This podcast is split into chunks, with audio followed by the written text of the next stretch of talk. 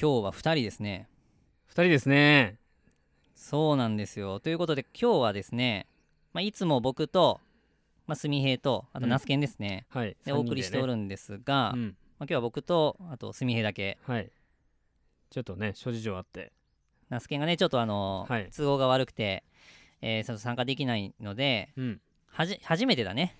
この2人は初めてですね。うん。確かに。前はちょっと僕がね喉がうん。まあ潰れてしまって、まあ、声が出ないっていうことで、まあ、すみへいとナスケンでねうん。収録してもらったってことはありましたけど。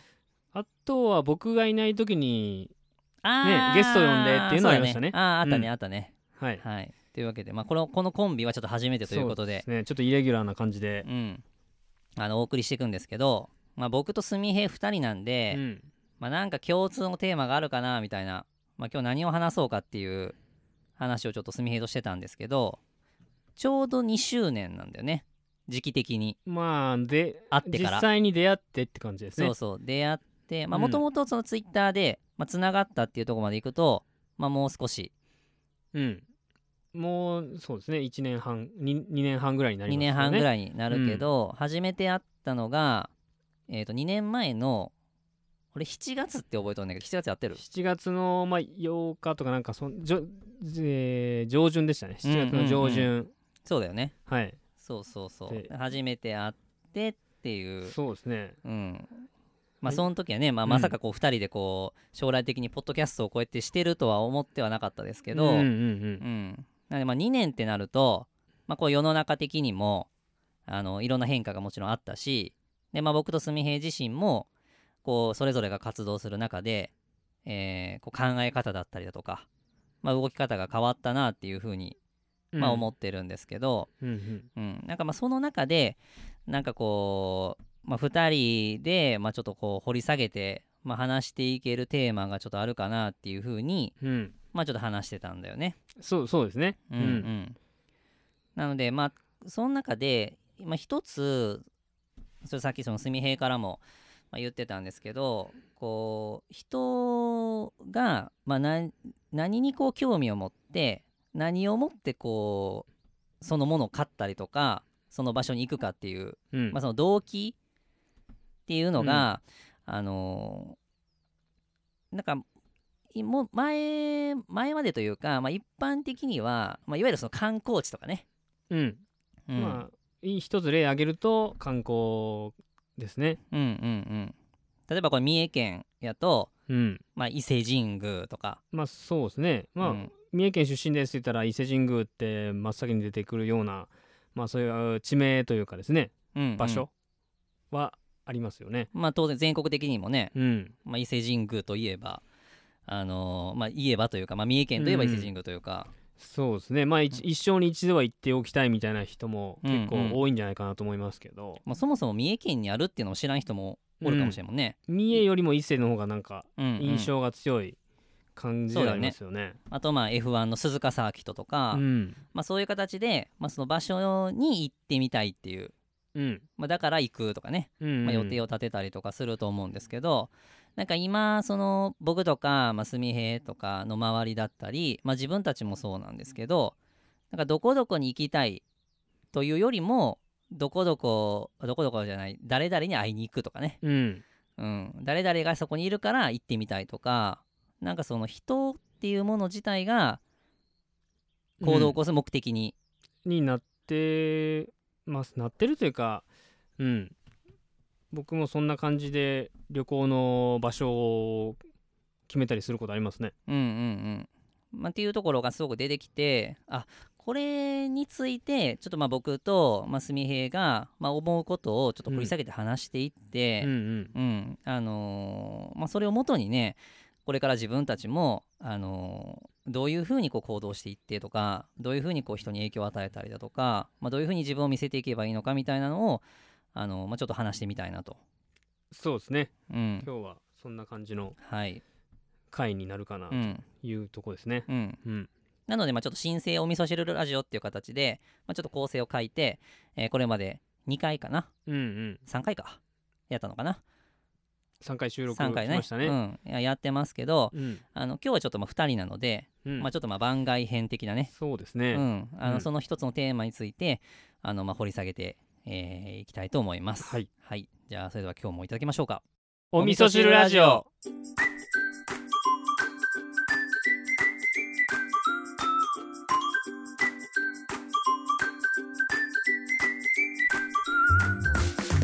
えー実は今日のですね収録場所がいつもと違うんですよね。そうなんですよ。なんかスタジオ感は増した気がしますけどね。タジオ感はあるね。うん。スタジオ感はある。あの今まではナスケンの、えー作業場うん。をお借りしてずーっと第1回目からそうですね。場所はもうずっとあそこでしたね、そうそう固定で、えーやってきたんですけども、まあ、今日はまあ2人っていうのとあの今後ちょっとねそのナスケンのその作業場も、あのーちょっと使えない可能性がうん。あって、まあ、ちょっと収録場所をまあどうしようみたいな形でまあ探してるところではあるんですけど、まあ、今回はあのー今ねいつもはちょっと収録時間夜なんですけど今日はまあちょっと日中にねうん。収録できているってことと、まあ、天気もいいのであじゃあしなやかファームでやろうとうん。いうことで今あのしなやかファームに駐車してある、そうですね。はい、しなやかのしなや中でかで。うん。しなやかの中で。収録してます、はい。まあ、しなやかっていうのは、まあ、僕が、あのー日常的に乗ってるあの軽バンのことなんですけど。しなやか。しなやかっていう、はい。まあ、ちょっとどんなのかがねあの知りたい方はあのツイッターで「ハッシュタグしなやかで」ねはい。検索してもらったら、はい、あの出てきます、うん。はい、あのただのホンダのアクティなんですけど、はい、あのシナヤカーだけね、うん。アルファベットなんですけども、はい、あの出てきます。そうですね。そのバンの後ろのこの荷台のスペースをフルフラットにしてそうだね、テーブル置いてやってますね今。やってますね。はい、ちょっと音が今までと、ね、風が入ったり反響したりっていうのがあるかもしれないんでうん。もしかしたら今回の回はちょっと聞きにくいかもしれないですけど、ねどうどうだろうね。うん。うんうん。まあ、今まででも結構優秀な感じでマイクがやってくれてるんで、うん。まあ、そんな聞きづらいまではいかないかもしれないとは思いますけども、まあ、ちょっとねもし雑音とかが入ってたらあのすいませんということで、はい。はい。そんな状況で今日は収録しておりはい。ます、しております、はい。ちょっとなんかこう新鮮な感じだよね、かなり。そうですね。よりなんかこう自然の中で 収録してる感が。もう周りはもううん緑がたくさんあって、そうです田んぼば田んぼが周りにたくさん。まあ、聞こえるのは風の音と、うん。まあ、鳥のピヨピヨした声ぐらいな。そう。うん。まあ、ポッドキャストやってる人は多分こういう収録場所の問題も抱えてる方多いんじゃないかなね。そうだよね。なんか車でやってるとか、うん。うんいうのもなんか聞いたことがあるような、そうですね。個人宅でやったりとか、ああそうやね。いろいろありますけどね、うんうんうんファミレスでやってるって人もいましたからね。うんマジで、ファミレス？あちょこれはファミレスで収録してますみたいな、すごいね。まあどんまあだけ小声でやってるんだみたいなまあでもまあ喋っとるからあれなんかな、うん。でも意識的にちょっとボリューム上がるやん。上がりますねテンション上がるとね。やっぱり周りの人がええってなるよね。うん。で喋ってるとこう周りが分かんなくなる感じがありますね。ああ、うん。自分がどんだけだ出してるか分からず。あーうん。確かにね。そうそうそう。ん。ウェイトレスの人とかちょっと入りにくいようね、ん誰に話しかけてんだみたいな、うんなるほどね、うん。そうやね二人の会話じゃねえなみたいな。確かに確かに確かかに、ほんまやな。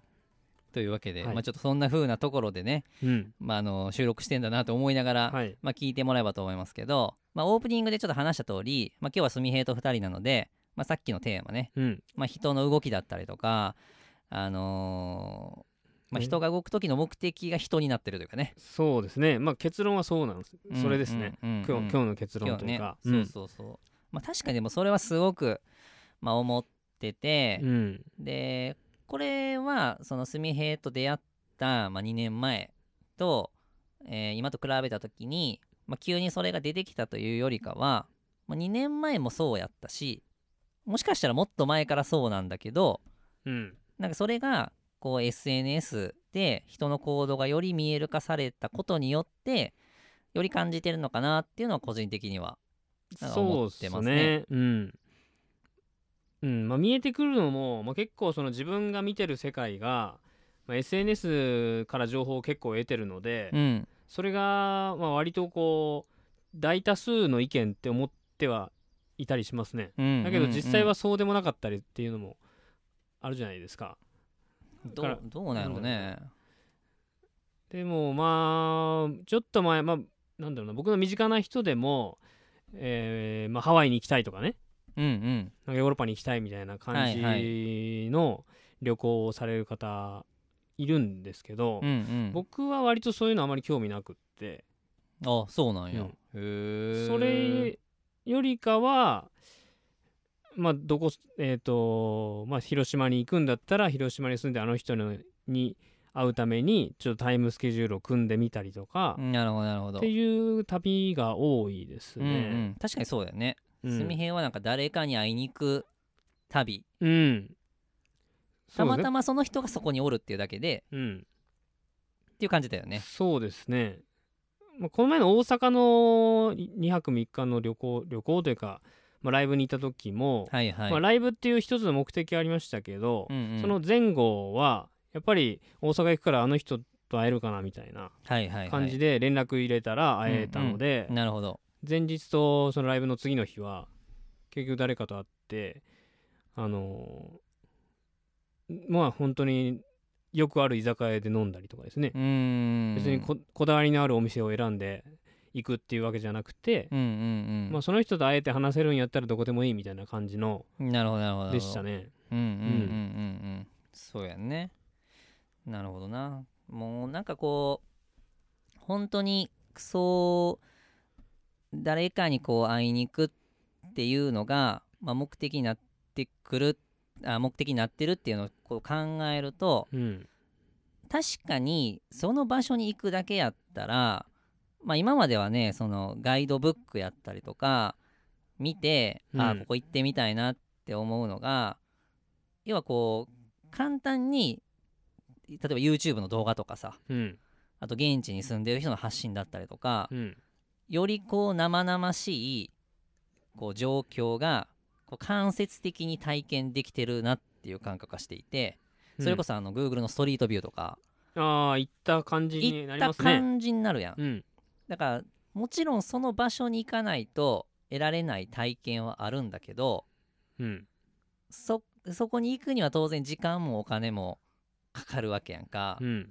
でそれをかからずとして疑似的に体験できるツールというかものが俺はかなり揃ってるからうん。人はこうそこに行かないと絶対に体験できないうんいやそこににしかいないとかさ、うん。いい人？うん。と会うとかっていうものによりこう強い関心が向いているのかなっていうのはちょっと思ったかな。そうっすね。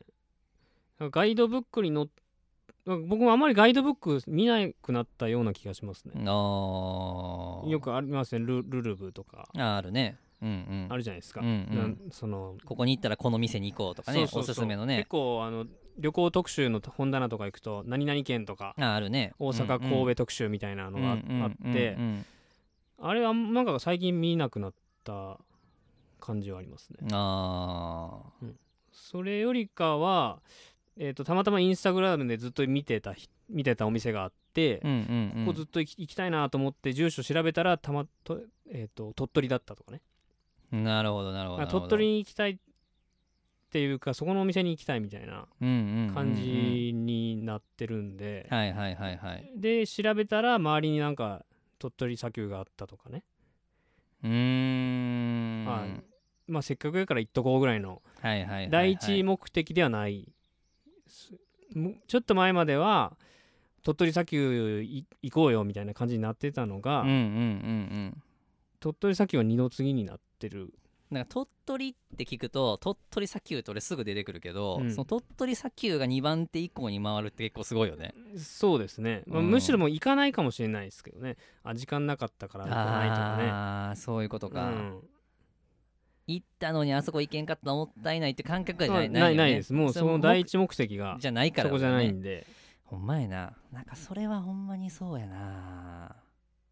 なんか時間の使い方もなんか分分刻みでこことこことこことここに行くっていうのではなくて、うんうんうん。この時間にああそこのお店に行くっていうのだけ決めて、うんうんうん。あと時間があればどっか行こうっていう感じなので、だからそういう旅行の仕方を同僚とかに話すとなんかあそこ行ってないのみたいな話をよく言われますね。ああそうかそうか、なるほどなその辺ってでもなんか変わってるんかな。なんかこう言うてみたらじゃあ鳥取砂丘行きますって言ったらじゃあ鳥取砂丘に行くんやったらこういうルートで回った方がいいよとか、まあ、これって別にどこでもそうやと思うんやけど、うん、なんかこう定番のルートだったりとかここは絶対行った方がいいみたいな、まあ、例えばディズニーランドでもそうやしそうですね。こう有名なねあの観光地うんやったらもうすでにむちゃくちゃたくさんの人が行っててうん。なんならコアなファンの人がおってうん。もう素人なんやけどプロのガイドみたいな。うん。でそういう人がまあどんどんこう情報発信されててえーブログだったりとかさ、うん。SNS とか、うん。まあ、YouTube とかこう見ながらそれを人は見て、まあ、ガイドブックももちろんそうなんやけど、まあ、行くやん。うん。時間無駄にしたくないし。うん。ってなってくると別に自分じゃない人も同じような体験ができるわけでうん。なんていうかなまあなまあこう、まあ、言うてみたらこう例えば RPG とかでゲームでさ、うん。攻略本見ながら進むみたいな、ああまああれにはゴールがもう決まってますからゴね。ゴール決まっててここに行ったらこんな景色が見れて、うんうん。ここのポイントがこうでっていうのも全部書いてあるわけやはい。んおそれをなぞっていくみたいな感じやから感動がそこまでうん。そうですね、ね。期待値がかなり高まった上で行くんで感動はそんなにないかもしれないですね。うん、あのウユニ塩湖とかさ行ったことないけどあのこなんか下が鏡みたいなんでさ、うんうんうんあれもその場に行ったら自分がもともと想像してた同じ景色が広がるから、うん感動はするんやろうけど何も知らずに連れてかれた時とそうじゃないこう事前に知っていくのとはやっぱ違ううん、やん。そうですね。うん、てかまあそんなこと言い始めた世の中の、ね、観光地全部そうなんやけどでもその自分が会いたい人とかそこに行かないといや行ってみないとこう分からない体験の方が、うん実は記憶に残りやすいしいやほんまに行きたいって思う感覚っていうのが、うん。あのーよりその人のこう関心とか興味というか第一目的が人になったことによってうん。こう変化してるっていうのもあるんかなっていう。そうですね。ううんん、あるあるな。うん。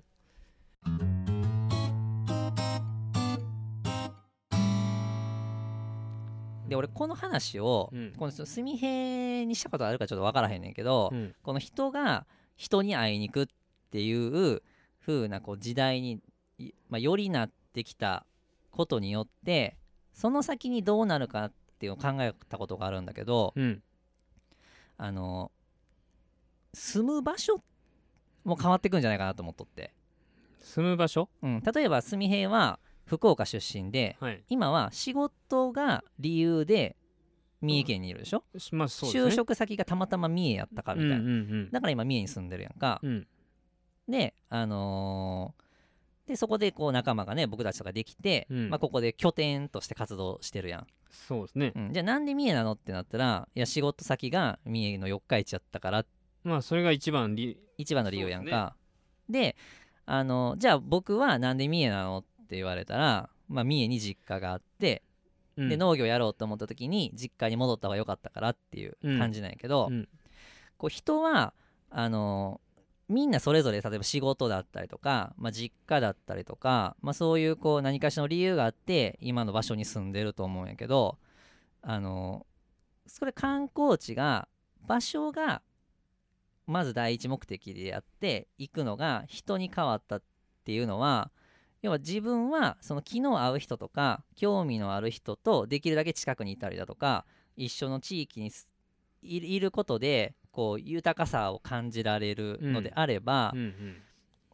まあ極論そこに行った時だけ感じるんではなくてうん。24時間ずっと自分の気の合う人と同じ空間にいた方がうん。それは嬉しいし楽しいんじゃないかって考えた時に住む場所をもうあの人がいるからうん。そこに住むっていう選択肢になっていくんじゃないかなと思ってて、あーまあぜなくはないですね。うん、でこれを裏付ける理由としてはえっとす今ってもうどんどんどんどんこういわゆる田舎と、まあ、町ってした時にもう田舎で仕事し就職したりとかするっていうよりかはどんどん外に出てくじゃんえっ、とじえー、と住んでたとこから出る。大学。あそうそうそうそう。まあ住平もそうやんか。でね。住平が福岡から三重に出てきて、うん。で三重で例えばここのこの先ね結婚してうん。子供ができて、で自分は別に実家にすごい思いやりがあるわけで思い入れがあるわけじゃないから、うん。別にそのわざわざ実家に帰らんっていううん。選択肢を取った場合えっ、とそこで生まれた子供は要は福岡が実家っていう感覚はないと思うんだよね。住平の子供は。そうですね。だったらね。じゃあもう実家が三重になるじゃん。はい。で、あのーそういう人がかなり多いんじゃないかなと思ってて。でちょっとね細かい数字までちょっとはっきり覚えてないけど、あのー何年後かには帰省ラッシュがなくなるって言われとって。ああ実家が実家が実家じゃなくな実るから。家が実家じゃなくなるからなんかもう昔だと実家には誰かがこういいて、うんうん。そこの家をこう継いでいくっていうんううんのが、まあ当たり前だったんで、うんうんうん。まあ、そこにこう皆さん帰省するんでしょうね兄弟の方々は。ああそうそうそうそうそう。でそれが何年か後かになくなるかもしれない、うん、で基本今その親と同居するっていうのは少ないやんうん、親を連れていくって人は増えたかもし増えれないですね。たけど、うん。そうそう。だからそのそこに戻る理由っていうのがどんどんやっぱなくなっていくうん。みたいでで帰省ラッシュがなくなる。要は帰る場所っていうのがその田舎っていう考え方の要は拠点がうん。もともと自分がその選んで住んでるとこ、まあ、選ぶっていうのは今だったら仕事だったりとか、うん。まあ、そういうこう自分で選んだっていう感覚は少ないかもしれないけどってなった時にあのー次はよりその自分が住みたいって思う場所。でその住みたいっていうのが今までやったら例えば都心に住みたいうん。とかっていうだったのがそれはその街が出来上がってる。店がめっちゃあるからとかうん。あのじゃあ日本の中心やからとかさ、うん。まあ、そういう理由で要は観光地と一緒だよね。うん。イメージやけどあのこの人が住んでるからそこに住みたいって選んでいくんじゃないかなと思っとって。ああそうですね。うん、ってなってった時に僕は田舎がむちゃくちゃいいなと思っとってでこれから、まあ、今ってもうどんどんどんどんこう中街の中心部に人が移動してってうんそれは観光とかもそうやと思うんやけどでも少しずつ人のこう感じ方とかさっき話した観光地っていうその場所の価値よりも人うんに移ったと一緒のように、あのこの人がおるから住みたいってなった時にうん。今ってあのまあ偶然ね仕事とかの、えー理由でその場所に住んでって、えー例えばその鳥取に友達がいてうん。でその友達はたまたま職場が鳥取やったからうん。鳥取に住んでる。でそれを住平が知ってあじゃあその子がいるのがたまたま鳥取やから鳥取に行く。っうん。てなってくるじゃん。じゃあもう本当にその子と,、えー、とすごくこう、えー意気投合したりとかうん。した時に、まあ本当親友みたいになってあの要はか自分やっぱ自分がなんか行動する時に背中を押してくれる友達が近くにいたりだとかうん。自分がこう動いた時に、あのーすごく進みやすい場所環境でじ環境に自分が身を置くことで、うん。よりやっぱりこうねあの自分がこうアクティブにできるっていうのがあると思うんやけど、まあ、環境大事だよって話はよくすると思うんやけど、うん。それをもう自ら作りに行くでそのいじゃあ田舎が何かって言った時にやっぱ都心部は人がむちゃくちゃ多いしもうこう開発されてるし、うん。自分のこう拠点みたいなの作りにくいかもしれないけど今って田舎ってさどんどんどんどん街に人が行ってるから、うん。空き家の問題、えー空いてる土地の問題だったりとか、うん。まあいろいろあるけどあの本当にこう僕三重に帰ってきてすごく思うのは、まあ普段その人と会う数とかもあの名古屋の街で仕事をしてた時とは全然違うしえっ、となんだろう店とかもものすごく少ないけど、うん。その分人が少ない分自分が動きやすいっていう感覚はすごくあってなんならインターネットがあるから。インターネットがあるから別に都市とち同じような形で活動できるし発信できるし、うん。ね、人が少ない分自分の行動がより、えー、と見てもらいやすくなるっていうのを感じ取って、ね、やっぱこうちょっと行動を起こすと、まあ、それが目立って、まあ、他ね都会に比べてうん。動く人がす、絶対数が少ないんあでそうそう。そう目立ちますよね。うんうん、そう。でその住む場所を人が選び出した時に例えばじゃあちょっとシナヤンと一緒のとこに住みたいとかさ、うん。住み兵がおるとこに住みたいとかいう風に今は偶然例えば僕と住み兵のナスケンが同じ四日市におって活動してうん。こうやってポッドキャストで発信してるけど、あのー例えばそういうのにすごい興味を持ってくれた人がたまたま会いに行くんじゃなくてもう一緒の場所に住みたいとかさ、うん。あの思ったら別に選べれるわけじゃん。例えば今別に結婚してないとかさあの自分がその場所にいるっていう制限が例えば仕事だけやった場合うん。その仕事を辞めたらうん。別に自分は動けるわけやんで動く場所が別に実家に帰るわけでもなくじゃあ次どこ住もうってなった時にうん。誰々がいるところに住みたいってうん。いう第一目的になったら人が目的で人が住む場所を選ぶでしょ？うん。でした時に田舎の方がより少ないし要はこう余白が大きいからどんどんどんどん人っていうのが今度都市部からこう田舎に移っていくんじゃないかっていう。で田舎にこう自分たちが好きな人と暮らすコミュニティというか、まあ、ちっちゃな村みたいな。あーなんか村ってさ最近こう言ってる方を何度か聞いたことはありますね。村を作りたい、まああ、国を作りたいみたいなー感じの勢いで、ーうんうん。やっぱ自分たちの好きな人とか好きなものが、えー集まる。うんうん。でそれもこう何百人とか何千人とかそんな規模ではなくてあのお互いにかん、えー関係が分かる人数っていうあかですね。あなるほどなるほど。そういうふうに作ろうとしてる人いなんかみネットかなんか見たような気がしますけどね、うん。えーそうそう。なんかそれをなんかつく作ろうとしてつくでなんか出来上がるというよりかはなんかそこナチュラルにうん。なんかそういう動きになっていくんじゃないかなっていうのは、うんそうですね。そうそう。結構ね思っとる。うん。うんそうです僕もたまたま四日市にいてもう大体はもう丸7年8年ぐらいそんな経つのね。いますけど2012年ぐらい、うん。2012年なんでうん、まあ全然こう四日市に縁もゆかりもないので、うんうん。四日市に友達がもともといたかっていうとそうでもないしうんう、ん。むしろこう最近ここ23年で友達というような感じの人と、うんうん。まあ、出会ったんですけど、うんうやっんぱり、まあ、友達を作れってわけじゃないけどそういう話ができるとか何かを共有できる人が身近にいると自分の生活が豊かになってるなっていうのを実感しますね。うんうんうん。そうやね。うん、だからなんなん仕事と、まあ、よく言われますけど仕事と、えー家の往復しかできないみたいなうんうんうん。人多いらしいんですけど、はいはいはいまあ、人間関係もねそうすると仕事の職場だけの人間関係でしかなうんうんいうんから、まあ、飲み会行くにしても職場の人としか飲みに行かないはいはいはい。そうなってくるともう人のね幅がないじゃないですか。ないね。やっぱり人となんかしてなんか楽しいとかちょっとイライラするとか人の感情って出てくると思うんで、その感情があんまり現れてこない生活をしてると結果的に豊かじゃないのかなと。そうだよね。いうのは感じますね。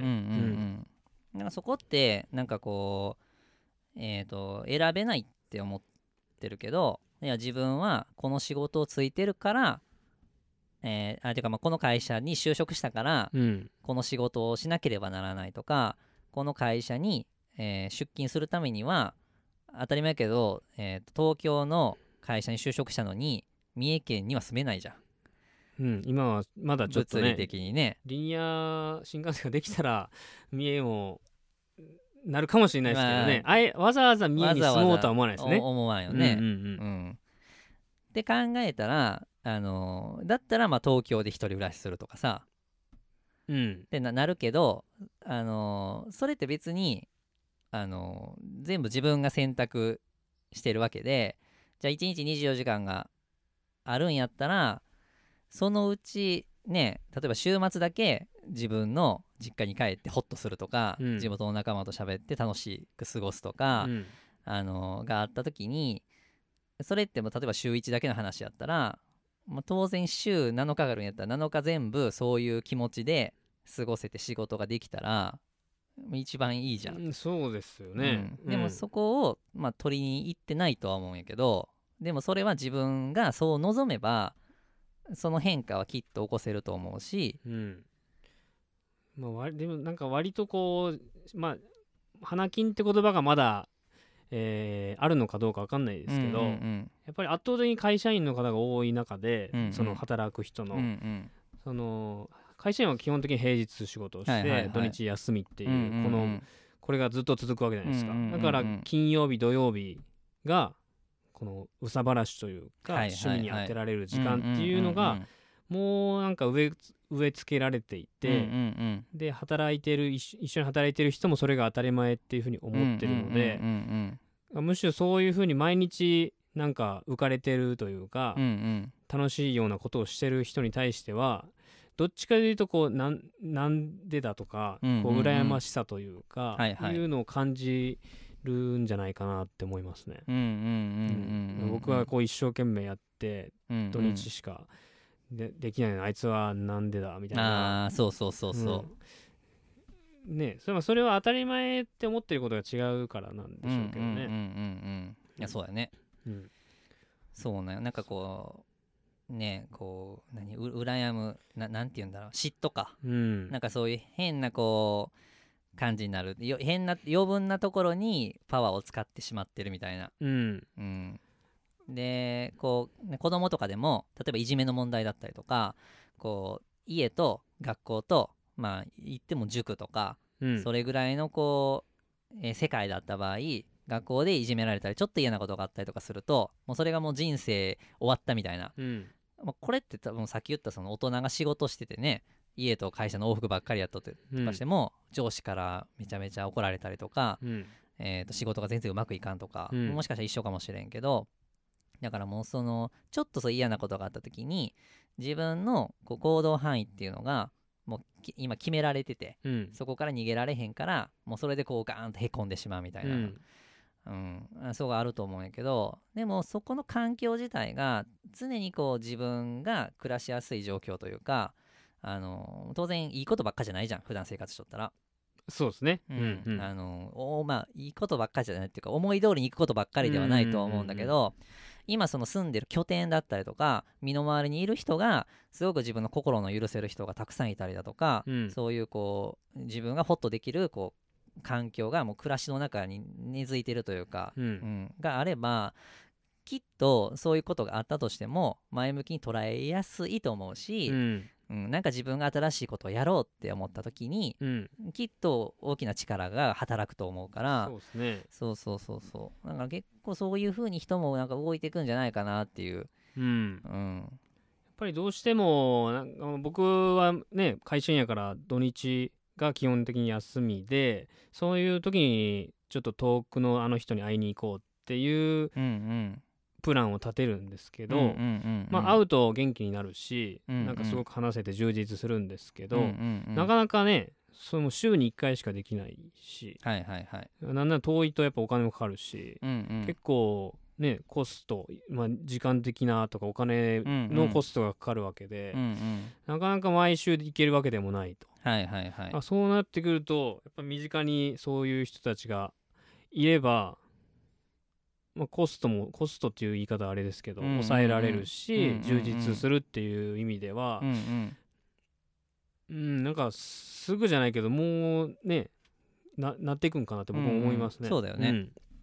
まあでもなんかこの感覚、まあそね、具体的にその住む場所まで選ぶっていう時代が来るかどうかはまあちょっと分からんけどうん。今現に、まあ、住平が、ね、動いてるようにこう人が目的でこう動くうん。っていうのが起こってるってなると、まあ、今まではその観光地主体、まあ、観光の場合ね。うん。うん観光の場合やったらそういう場所が主ってなった時に動いてたとしたら、まあ、人が目的で動いてるっていう人が、まあ、増えてきてたとすると、うん。まあ、こう人の動きがより活発になってるってことやんか。うん。だったら、まあ、住みがねあの四日市で、えー四日市の夜にあの振る舞いコーヒーのお店を出してる喫茶すみへで、うん。えー来たお客さん同士がこうかき混ざるというかね、うん。そういう表現してたと思うんやけど、うん。あのその日本中があのよりその人の移動がこう活発になって、うん。それが目的がみんなと同じではなく人に移れば、うん。よりこう人がかき混ざって、うん。それはすすごく面白いというかなんかね。うんいろんな人にいい影響が、まあ、出てくと思うから、まあ、今日話したねこの、ね、人のこう関心っていうのが、うん。あの人に移ってるっていう、まあ、移動に関してねうん。すごくいいと思うし、まあ、これはその物を買うとか食べるとかうん。もちろんそれは一緒やと思ってて、まあすべまあ行動のきっかけがってことですよね。うん、そうそうそう買うとか行くとかそういうんそそそ行動の行動のきっかけがね、うん。うんうん。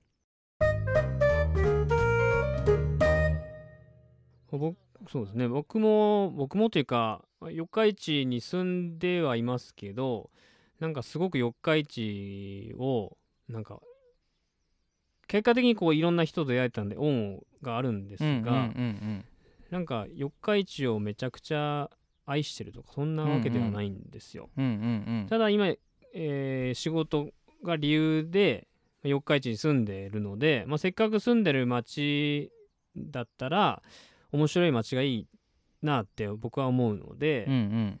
でそうするためには何をしたらいいかみたいなことで、えーまあそういうコーヒーの活動だったりとか、うんうん。友達の、まあ、イベントに参加してスタッフをしたりうんとか、うんうん。なんかそういう動きをしてたくさんの人がそれに影響を与えられるなんて思ってないですけど、うんうん。もう一人とか二人がその行動を僕見てくれてなんか四日市面白そうだなみたいな、はいはいはい。それで来てくれる人が増えたらそれは嬉しいですよね。いやーそれはうん。あるわ、ぱそれは絶対あるね、まあ住平めがけて来てくれたみたいな。そういえばそれはやっぱ嬉しいじゃないですか。嬉しいね。ううんうんうん。いやほんまやな。それよく考えたら俺もあのたまたま三重で生まれたからうん。三重にいるんやけど、うん。あのー俺はその U え？U ターンあれだよね。U ターンでこう戻ってきたんやけどもともと三重のこと全然知らんし好きでもなかったんよ。うん。それは三重を見ようとしてなかったよね。す好きじゃないから。うんそうあそうだね。でどっちかって嫌で出たから、うん。名古屋にね。で今戻ってきたやんか、うん。で今確かに今そのあ三重って意外といいじゃんって思い始めてるんよ、うん。かなりかなりのレベルで。したらあ三重にはこんなところもあるこんなところもあるとか、うん。こんないいところがあるって思ってきてるのはう、ん。あほんまそうやね。だから自分自分がこの場所にいるとかこの場所にいる人が好きになったりとか、うん。興味が出てきてるからけ結果として、うん。あだったらせせっかくいるんやったら四日市盛り上げたいし、うん。とかみ三重県のことよく思ってほしいしとか、好きになってほしいしって思うから、っうん。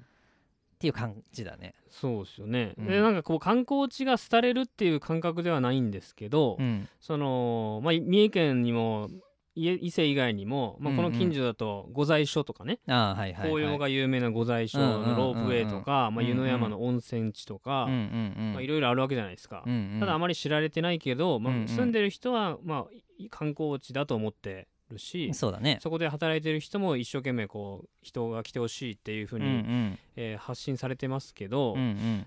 そこをこう盛り上げるっていうよりかはあの四日市に住んでる人がその、まあ、ひ人をめがけていくっていうことなんで、うんうん。あの人がなんか御在所ロープウェイの話してたなっていうのがきっかけでその観光地に行くっていうこともはいはいはいはい。あるんじゃないかなと思いますね。ああそうやね。うんんそのロープウェイの規模とか紅葉のなんか美しさで言うと、うん。まあ、京都には劣るかもしれない。うん京都のうん紅葉まあすごいらしいんで、うんうんらしいですけど、うんうんうんあそこには劣るかもしれないけどあそこに住んでる、えーまあ、住平が住んでる四日市の近くにはなんか紅葉が綺麗なところがあるらしいんで、行った時に行こうかみたいな、はいはいはい。いうことは起きるかもしれないですうんうんうんね。僕がそのことを知らずに何も言ってなければそのことは一生知る知られることはないんでしょうけど、うんうん関わってる人の関わってるものに興味が湧くみたいな、そうだよね。うん、感じがしますよそうやね。これ分かったわ。あれだ。芸能人と一緒だわ。芸能人？あのね芸能人ってさテレビにどんどん露出していったらはい、まあこう女性の芸能人やったら、うん、こう出始めの時よりも1年経った時の方がうん。すごく綺麗になってるというか、垢抜けてる。あそそれはなんかまああるやん。垢抜けたなって思います、ね、あるやんか。うんうんうん、要は要は、まあ、良くなるというかさど努力するじゃん。もっと肌を綺麗にテレビ映り良くしたいとかう、んうんうん。もっとこう、えー体のラインを綺麗にしたいとか、まあ、そういうこう努力をしていった、まあ、見られる意識ができるから、うん。し自然な努力ができるみたいな。あったとするとあの僕とかすみへいもうん。あの自分は三重県にいるよとか四日市にいるよとかうん。いうの発信をしてるやん。うん。だからあしなやん四日市なんだすみへいは四日市なんだとかうん。思ってくれるから、み見られてる意識あるやん。自分の発信がそうですね。まあで自分が見られれば見られるほど、うん。まあ、もちろん自分自身が変わるのもそうなんやけど、うん。自分が住んでる場所もよく見てほしいとか、うんうんうん。よく見られたいってよくない、あーなんかせ三重県に来たき来たけどあまりまいろんなとこ行かれ行ってないんだなみたいなのを聞くと、もっとここ回ってほしかったなとかうんうん。思ったりはしますね。そうそうそう。要はこうか関心になるよ。り自分もうん。三重県もっとこんなとこいいとこにとか、うん。三重県をもっと良くしたいとか盛り上げたいっていううん。のになるから、うん。あの要はこうななんていうかな人に関心ね第一の目的としてこう人が出てきた時にうん。例えば僕僕とか純平に会いたいとかでこう三重県に、えー来るとか、うん。三重県ってどんなとこなんだろうって関心があの何もしてない時よりも当然した時の今してる方がうん。絶対強いなっていう感覚はあって、うん。したらやっぱりこう三重県をよく見てもらいたいとか三重県が盛り上がってると、まあ、より僕らも嬉しいしみたいな。うん。でそれに自分たちも何か一つのきっかけが作れたらすごくいいなって思うから、うん。こう僕たちが発信するでしょ？発信するってことは受信者がいてその受信者が発信者に会いたいとか発信者が住んでる場所が気になるっていうので目的で来てくれたりとか、うん。調べてもらうっていう循環が今起こっててうん。でそれによってそにそこに住んでる僕たちもまたこの住んでる場所うん。にをより良くしたいっていう風な気持ちが出てきてるから、あーちょっと次のなんだろう段ステップなのかな。うん、か自分のことを知ってほしいとか、まあ、自分はこんなことしてるよっていうのを発信をしていた段階うんうん。もあるけうど、んうん。やっぱこうだんだんと外に目が行くというか、はいはいはいはい。いう段感じなのかな。うんうん。うん。だからあのー観光地とかさあのー例えば僕名古屋とかで言うと、まあ、この話ポッドキャストでしたししてたらちょっと申し訳ないですけど名古屋ってこうよくアーティストさんとかも名古屋飛ばしとかって言ってあんまこうへんとかはいはい。えー、と魅力的な都市のランキングとかってなると名古屋すごくこう下なんだよね。そう。でそれがあのあかんってなってそれは名古屋の人はうん。あの盛り上げたいって思うから名古屋に例えばこういう場所を作る。例えばレゴランドを作るとおかーはいはい。あと名古屋城をこうやってね改修するとか、うん。あの城下町みたいなのを作るとか要は人が集まるスポットを作ったりだとかするんやけどこういいまいち盛り上がらへんっていうのがあってそれはうん。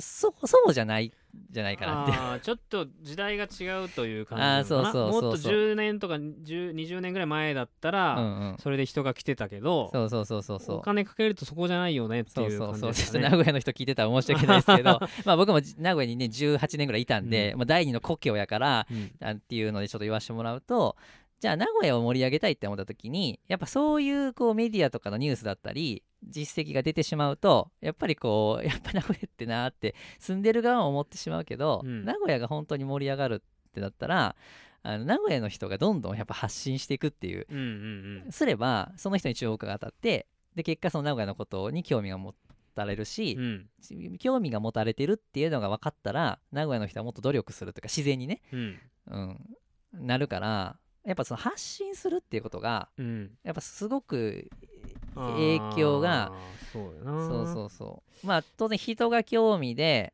ひあの要は観光地ではなくその人に会いに行くっていう今動きが出ているとしたら、うん。まあ、それはその人が発信してるからであって発信してくれてるから受信した純平がその人に会いに行くっていう、うん、うん、うん、もう割と名古屋も本当最近このこの前名古屋に行ってうんうんあのラジオパーソナリティの小畑さんに会いに行ったんですけど、うん小畑うんうん。小畑さんがやろうとしてることはまさにそういう感じのだから人に目を向けるというか小畑さんと小畑さんの周りにいる人たちが楽しそうにしてるのを発信して、うんうんうん。うん名古屋をもっと楽しい場所にしたいみたいなことは言ってましたね。そうだね、うんうん。で、ブルータスっていう雑誌が、はいはいあるじゃないですか。ブルータス。うんうん。あれ今月名古屋特集なんですよ。おおそうなんや。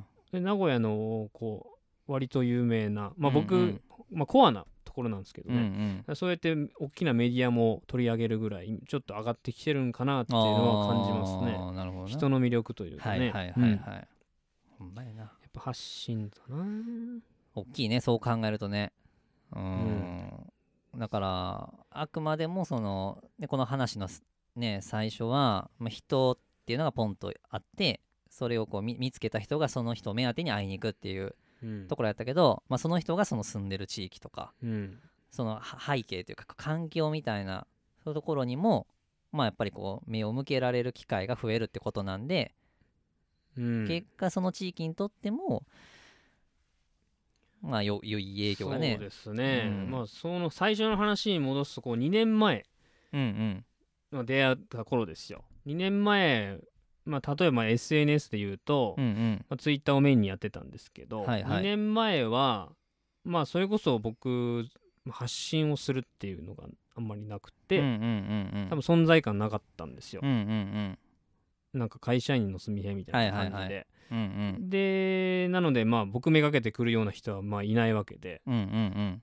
で2年経ってうんうんえーまあ、少なからずちょっとなんか発信というか、まあ、こんなことしてますみたいな発信をしてたら、遠くのと遠くから来てくれたりとかですね。うんうん。そうだよね。いうのがあるんですよ。これは本当に2年間のこう積み重ねでしかないなと思はいはいうんですよ。うんうんうんこの1階のこう会社員が人をまあ呼んでるというこの事実が。うんうんうんうんうんうんすごいことだよね。なそうですね、まあ、自慢でも何でもないんですけどもう事実うんの話してるだけなんですうんけども、うんうん。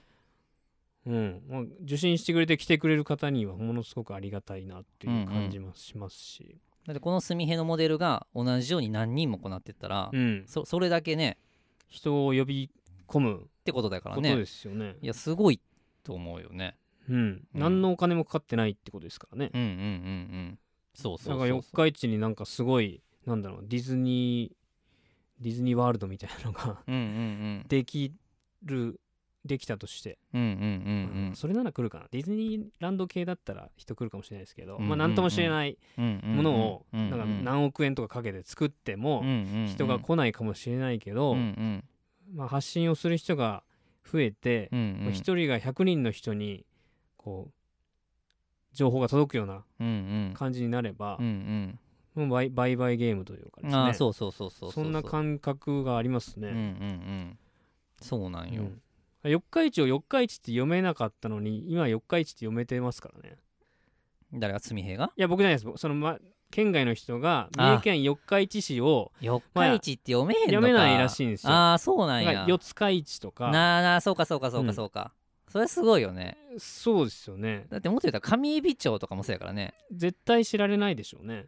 上海老町なんて誰も知らないけど うん。僕が上海老町に住んでるよとかうん。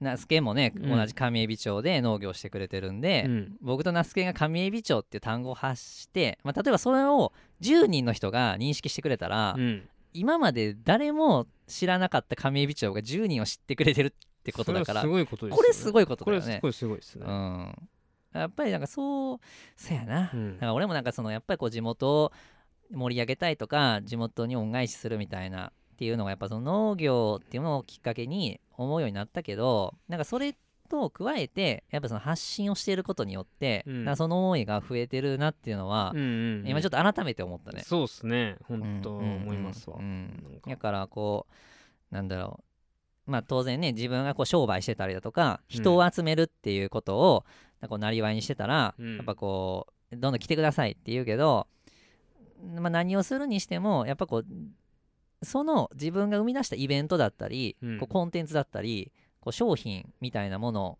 に注目を、まあ、集めるっていうのが、まあ、もちろんそこは大事なんだけど、うん。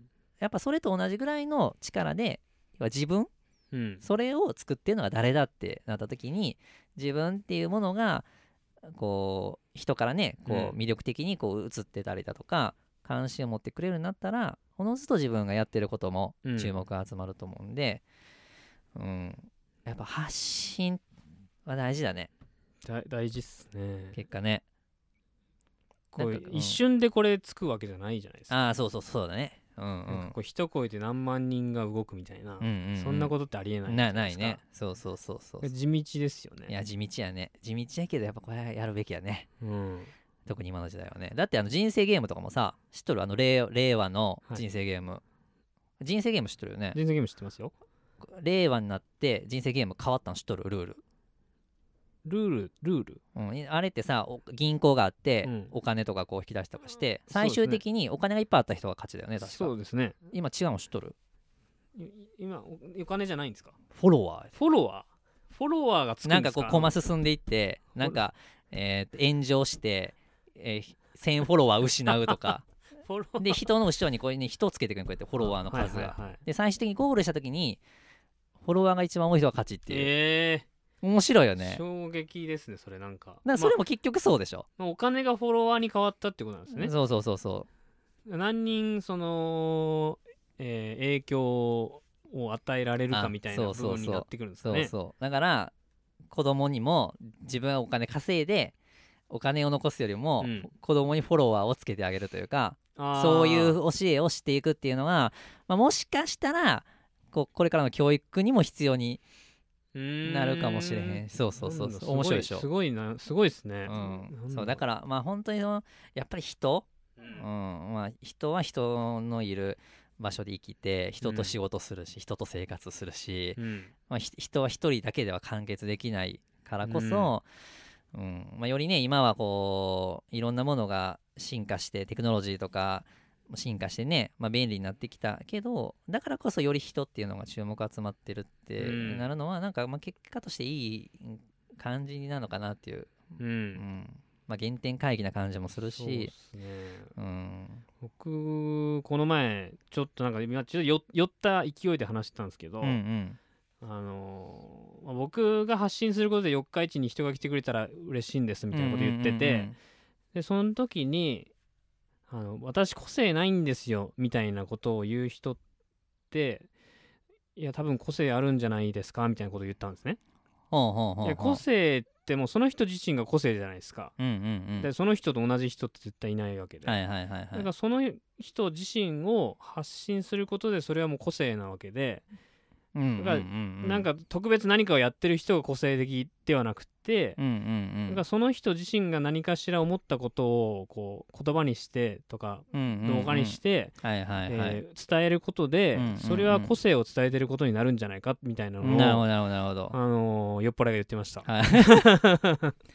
饒舌にね。そう饒舌にななんか語ってましたね。あまあでもそうやよね。うんみみんなみんなだいみんなできるってことですね。そうだね、うん。個性がないっていうのは実はありえないそういうことですよね。うん、う。ん、そう思思い込んでるだけで。うん、個性的だねっていうのがなんかね突拍子もないことをやる人みたいなのが奇抜な格好してとかね。そうそう、んん。そんな意味合いとして取られますけど、うんうん。そうじゃないそうじゃないっってていうことですね多分。うん。うん。ほんまやな。はい。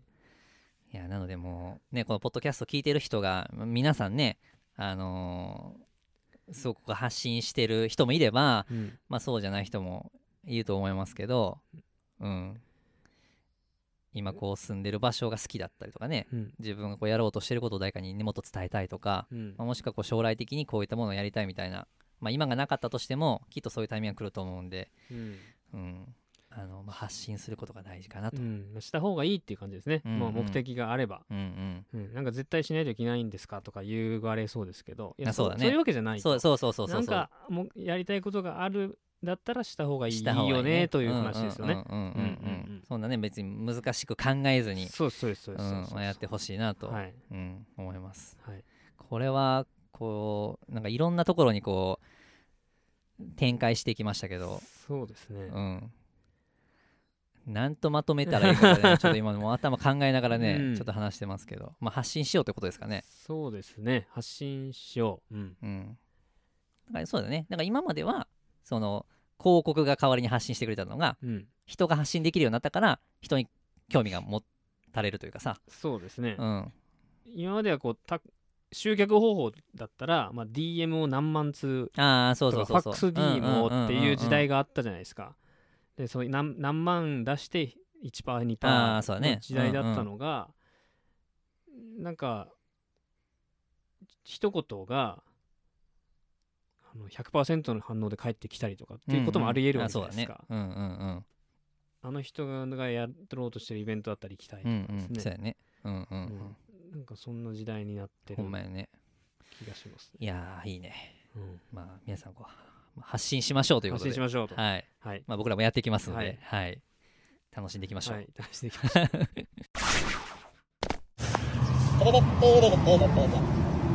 ナスケンナスケンナスケンナスケン俺がナスケンナスケンですナスケンナスケンナスケンナスケン僕がナスケンナスケンですナスケナスケナスケナスケナスケン僕ですナスケンナスケンナスケンナスケンナスナスナスナスナスナスナスナスナスナスナスナスナスケンですあの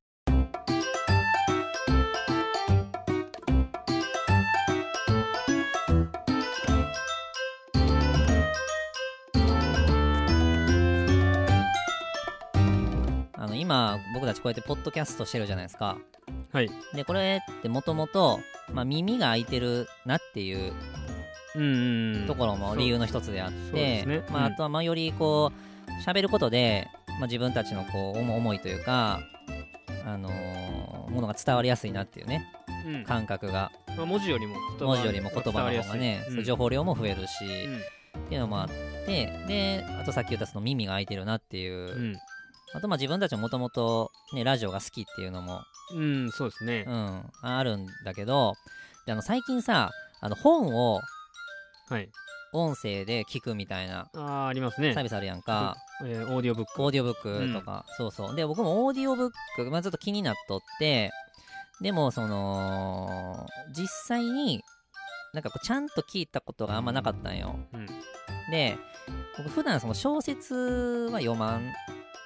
のね。うん。あんまり、ででその小説とかをそのオーディオブックであの聞く聞いたらどうなんなのかなと思っとってえっ、とこれはオーディオブックやったかサービスどれか忘れたけどなんかサンプルがあって、まあ、ちょっと聞いてみたいんだけど、僕はあんまり得意じゃなかったんよその小説もともとあんま読む人じゃないからっていうのもあるかもしれんけど、うん。あんまこう情景があんまりこう頭に出てこんのとうん。あと普段僕はあのそのキュウリの作業しながら聞くことが多いからあのーちょっとこうなんかあーまあ合わんかなと思ってんけど最近あのーまあ、ビジネス書とかうん。そういうこう、まあ、読むんよねじはい自分が、はいはい。そうでそういうのはいいかもと思って、あ、そうっすね。うん、しかもまあな何回も当然聞けるんかな。よくわからんけうん。ど、オーディオブック推奨してる方は、まあ、割とこう1回じゃ聞き取れないんで、ん。23回聞いてくださいっていうのを言ってますね、ああそうなんや、うん。そうそうそうそう。で絶対あの何かしら聞いとるんよ今、まあ、もちろんポッドキャストも聞いてるし、あのー例えばその誰かの講演の内容とかね。うん。うんなんかそういうの聞きながら作業することが多いんやけど、まあ、確かに好きなやつは何回も聞くし、うん。でその内容がだんだん入ってくるっていうのもあるからあなんかビジネス書ありだなと思ってでそのオーディオブックをちょっと今度1個や買ってやってみようかなって思っとって買ってやってみようってどういうことですか？あオーディオブックのサービスって本を買うんやだから。1冊1500円とかで、でそれをまあ買って聞きながらちょうんっと作業やってみようかなって思っとるんやけど、うん。でそのオーディオブックをさめっちゃ調べとったら、うん。オーディオブックのサービスの広報の人うん。がおって女性の人がうん。おるんやけど、ほのかさんっていう人うん。がツイッターをやっとったんよ。はい。でえっ、とあ違うな。そのほのかさんがねフォローしてくれたんだななんかつぶやいたんですか？えツイートしてない。ツイートしてないけどえっ、とねちょ記憶がさいつやったかな？ハッシーあの僕のきゅうり農家の友達がうん。愛知県にいるんですけどうん。でハッシーがオーディオブックがいいよっていうのをツイートしてうんて言ってますね。一回僕それに絡んだことがあってうん。リップかなんか飛ばしてででその時にそのオーディオブックの人がうん。感想を教えてくださいみたいな。うん。なんかそういうツイート来てたのを覚えててでそうしてたら少し前にその広報の人がフォローしてくれて僕を、うん。であのでその時にあこの人だかなと思って。うん。で調べてたらその人ねポッドキャストやっとったんよ。ほのかさん。うん、おはい。そうなんやって思って。う、ん。でゆとりっ子たちのたわごとっていうはい。かりんさんっていう人と2人で、はい。まあ、女性2人でう、んもうどんぐらいやってやってんのかな？今多分70何回なんかな。そう結構まあやっとってあそうなんやって思って聞き始めたら今めっちゃハマっとる。結構前振りなかったですよこれ。そう。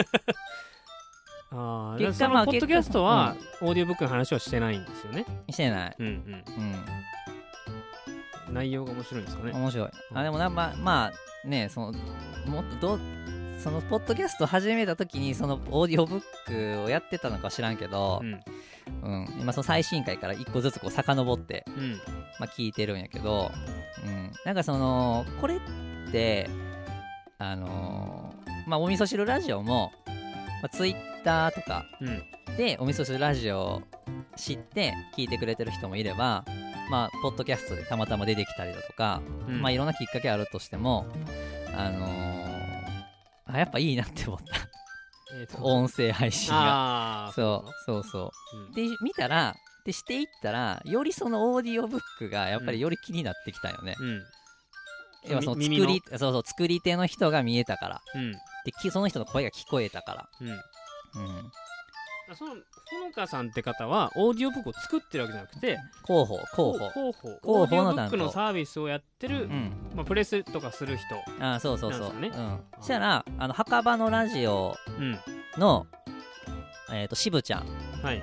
がゲストで来てたりとかイベントじゃあポッドキャストのオフ会とかですか、あ、ええーポッドキャストのあ普通に収録にゲスト来てたりとかそのまあオフ会的なうん。墓場のラジオの墓場祭やったかな、うん。墓場のラジオのなんかそういうイベントはい。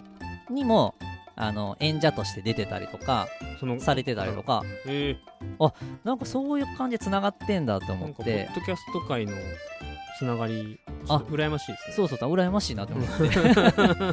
そうそうそう。そんなことがあってね。あ聞いてみて。めっちゃ面白い。あー。すげえ多分好きやと思うけどな、えー、っと、まあ、女の子2人仲いい女の子2人がはい。なんかねコンセプトが確かスタバのはい。えーっとなんか隅っこで話してるみたいな感じのみたいな 確かそんな感じだったと思うけどはいはい。あのねあのー面白い独特タな感じ。ワーごとね、そうそうそうそう。タワーごと、うん。はいはいはい。ゆとたわっていう。ゆとタワーうん。あ略してゆとタワーはいはい、まあ、ぜひ聞いてみてください。あはい。でしかもねリスナーとめちゃくちゃ絡んどるんよ。だリスナーのお便りとかがすごい来てて、あーだからすごいいいなって思って。だからお味噌汁ラジオもよりそのリスナーの人うん。とのこう距離感も近づけていきたいなみたいな。うん。まあ、今は割とこうツイッターでその発信してるとツイッターでのやり取りが結構増えるじゃないですか。うんうん。だからそうそうそうそうお味噌汁ラジオの中での絡みっていうのはなかなあかそうそうそうそう。できないそうそうそう。感じはしますね。でもちょいちょいあのーやっぱこうお味噌汁ラジオ聞いてくれてるね知らない人がうん。ツイートポッとしてくれたりとか。ああそれは見つけると嬉しいですね。あるやんか。やから、まあ、きっと、まあ、その SNS もやってへんしあのやってたとしてもそこまでね、うん。あの発信とかしなかったり、まあ、お味噌汁ラジオのことをツイートしてくれてたりとかっうん。てしてない方もたくさんいらっしゃると思うんですけどあの、まあ、皆さんからのこうお便り的なね、うんうんうん。まあ、すごい欲しいなと思ってで1個ですねそのお味噌汁ラジオでやってなかったのがメールアドレスを公開してなかったんですよ。うんうん。SNS 主体で考えてたので、あのーツイートしてくださいとか質問箱設置してそこに投げてくださいとか、うん。まあ、やってたんですけど、まあ、まあちょっとしたねあの感想とかも送りやすいように、まあ、これはメールアドレスもしっかり用意した方がいいなと思って。なのであのこれからあのまたあのーこの番組のね詳細のところにもちょっと載せていきますし、まあ、ツイートとかもしていくんですけど、まあ、メールアドレスへあのそれこそナスケン先生の質問とかね、うん。うん。まあ、番組の感想とかもあの送っていただいたら、まあ嬉しいなとあの思ってます。はい。はい、でアドレスちょっと言っときますね。はい。あのお味噌汁ラジオアットマーク gmail.com おーわかりやすい。はい、お味噌汁ラジオアットマーク gmail.com はい。はい。あの、まあ、こちら、まあ、もともとあったアドレスなんですけど、うん。まあ、特にそういう、まあ、リスナーさんとのやり取りでは使ってなかったんで、まあ、ここもね、あの、今後は公開して、まあ、ここにもまあ送っていただけたらなと、はい、はい。いうふうに思いますので、はい。ぜひともよろしくお願いします。お願いします。はい。なんかもう最後いい感じにあのお知らせができたところで、はい。そろそろ今日の、はい。えー特別はい。番外編的会なね、番外編を、ははいいお終わりましょうか、ねはいお腹いっぱいになってきましたねなりましたね。はいえーそれでは手を合わせましょう。ごちそうさまでした。